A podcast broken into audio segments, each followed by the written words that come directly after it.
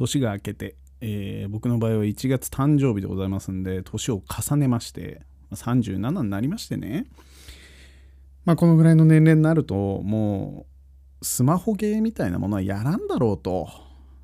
えーあんなのはバカとガキがやるものだと。10代20代の頃はそう思ってたんですけれどもやっちゃってますね未だに。面白くて。であの僕はあの Apple Store とかにあるゲームのカテゴリーの中でもそのシミュレーションとストラテジー系のゲームっていうのをよくやっちゃうんですけどでまあ大体やり尽くしてでパターンも同じになってきたからまあなんかもう飽きたなと。でもうやんねえだろうなっていうふうに思ってたんですけど最近さあのカテゴリーの中にそのインディーズっていうカテゴリーを発見しましてね。でこの年取ってくるとねそのアダルトビデオもそうなんだけどなんかねだんだんインディーズに寄ってく気配ない？あのメジャーよりも。でそのご多分に漏れず僕あのスマホゲームのなんかちょっとインディーズって言葉に引き寄せられてまあ要はプロじゃないやつが作ってるってことはこう熱いゲームがあるんじゃないかと。いうふうに思って入ってったらまあなんかやっぱ玉石混合なのね。それもいいとこなんだけど、まあ、全然関係ないけど LINE 漫画とかもさ最近インディーズのばっかり読んでてなんかまあ出来は出来こそ良くないが魂は乗ってるみたいなものがあんのよ。ゲームの世界でも。なんかよくわかんない。なんかあのロボットが荒廃した世界の中その小さな子供と手をつないで散歩するゲームとかあんのね。やってないんだけど激アツでしょ？そんな話聞いたら。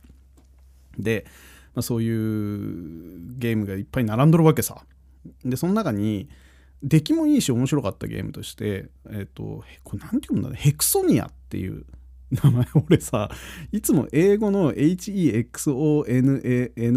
で認識してたから初めて言葉にするけどあのヘクソニアってすごい名前だね。ヘとクソみたいな話なんだけどまだでもそういうゲームがあんのよ。ヘクソニアっていう名前のゲームがあってこれがねちょっと面白かったんでね今日それとそれかそれをやる過程で気づいたことについて話していきたいと思うんですけどだこれどういうゲームかっていうとね戦争ゲーなんですよ。であのシビライゼーションとかやったことある人はまんまそれ。でもっと簡略化された超簡単なシビライゼーションだと思ってくれればいいんですがまああのいわゆるその戦争ゲーでえっ、とまずそのなんだ赤だの黄色だので、まあ、カラーで味付けされた小さなユニットが集まる民族みたいなものを選ぶんですよ。可愛らしい二二頭身のユニット民族みたいなものをまず選んででそうするとその世界地図のなんかどこか適当な場所に突然都市ができてでそこに戦闘ユニットが2体ぐらいちょんちょんって配置されてさあゲーム開始ですみたいな感じになるのね。でやることはその世界地図は全部マスに区切られててでその戦闘ユニットを一手一手動かしてって、まあ、地図を開拓しで地図の中には資源とかがあったりするのよなんか歩き回ってると資源を見つけるのねでそれをなんか運命こと回収してでなんか研究とかを積み重ねてだんだんとこう自身の戦闘ユニットが最初はその戦士みたいなすっげえ弱いキャラクターなんだけど弓兵になり大砲になりそして騎馬兵になり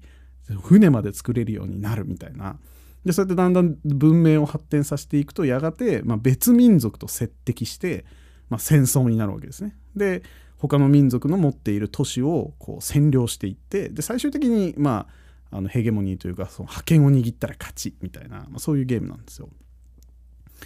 でまあなんかこの手のゲームっていろいろあるんだけど、まあ、出来がいいからあのついついやってしまってですねそんでね思ったんだけどこれぐらい単純だとその戦争もすごい単純化されていてで要はもう結論から言うとね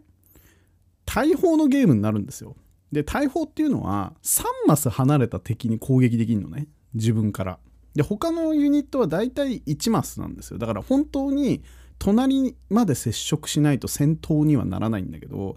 その大砲とか、まあ、弓矢も具体的には離れてできるんだけどでも結構射程が狭くて。で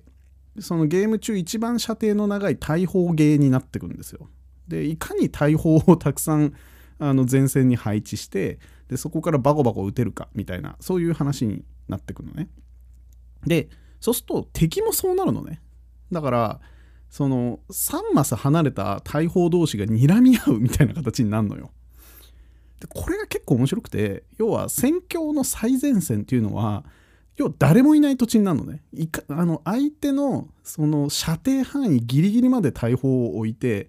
でも相手もそのギリギリまで大砲を置いてるからその3マス以内の干渉地帯に誰も入れないのね。一歩でもその自分の射程圏内に入ったらもう蜂の巣のようにもう方々から大砲が飛んできてもうボッコボコにさどんなに強いユニットでも突破できないみたいなそういう形になるのよ。つまりその戦況の最前線っていうのは誰もいない地域になるのね。そのある3マスを隔ててお互いがもうなんか2030のその騎馬兵とか屈強な剣士とかそういうのがずらーって並ぶんだけどその一歩後ろに大砲が全員控えていてお前一歩でも入ったら全員撃ち殺すからなみたいな状態になって拮抗するんですね。でこれって面白いなと思って要は接触っていうのは極めて馬的な考え方なんだなとその影響力の接触面のことを言っていて本当に物理的な接触ではないところがその本当のその問題地点みたいな話になるのでつまりだからそのゲームをあんまり理解してない人から見たら誰もいないこの3マスの空間は何みたいな感じになるんだけどでもうっすらそういう空房層みたいなものができるんですよ。でこれちょっと面白いなと要は接触とは何かみたいな気持ちになってまあ、いわゆるその完全に物理的な素粒子レベルでの接触みたいな話はちょっと難しすぎるんでちょっと今回は話さないんですけどいわゆるマクロ的な意味での接触っていうのは一体何なんだと？なんか例えば影響を受けたら接触していそうとかだったらじゃあ太陽と俺は接触してるのかみたいな。太陽の光は俺にたどり着いているし俺は太陽をセンシングしているけれどもこれは接触って呼んでいいのかなみたいな。またコロナでいうと濃厚接触者みたいなつ唾がついたら接触。でもこれは接触というのかなみたいな。で加速度を受けたら接触なのかなと。接触してあの速度が変わる。影響力を受けたら変わるのかなと思ったらじゃあ空論力とか磁石。これは接触なんですかみたいな話。いろいろなんか考え出すとよくわかんねえなっていうふうに思ったんでさあ数学に頼りましょうと。いう話であいつものようにですね紐の回と同じで数学において接触とかそれから境界面というものは一体どう定義しているのかということをまあ調べながら、えー、なんかいろいろ考えを巡らしていこうかと思ってございます、えー、毎週金土日初そろそろやめたいラジオの方をぜひぜひお聴きください。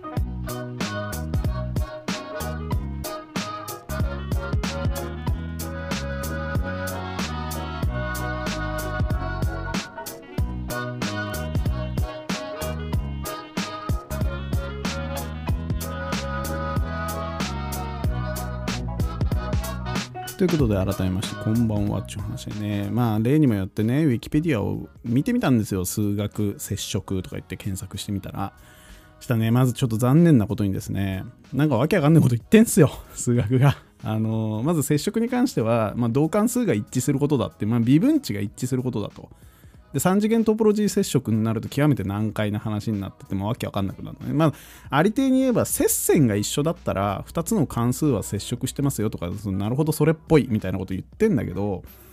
なんかちょっとちげえなと。俺が問題にしてるのは一体誰が関数を作ってるのかみたいな話の方なんでどちらかというと重要なのは境界面の方だと何かと何かではないものっていうものがその境界を持つその境界について数学は定義してんのかなと思って今度は境界スペース数学っていう風にグーって見たらあんのよ。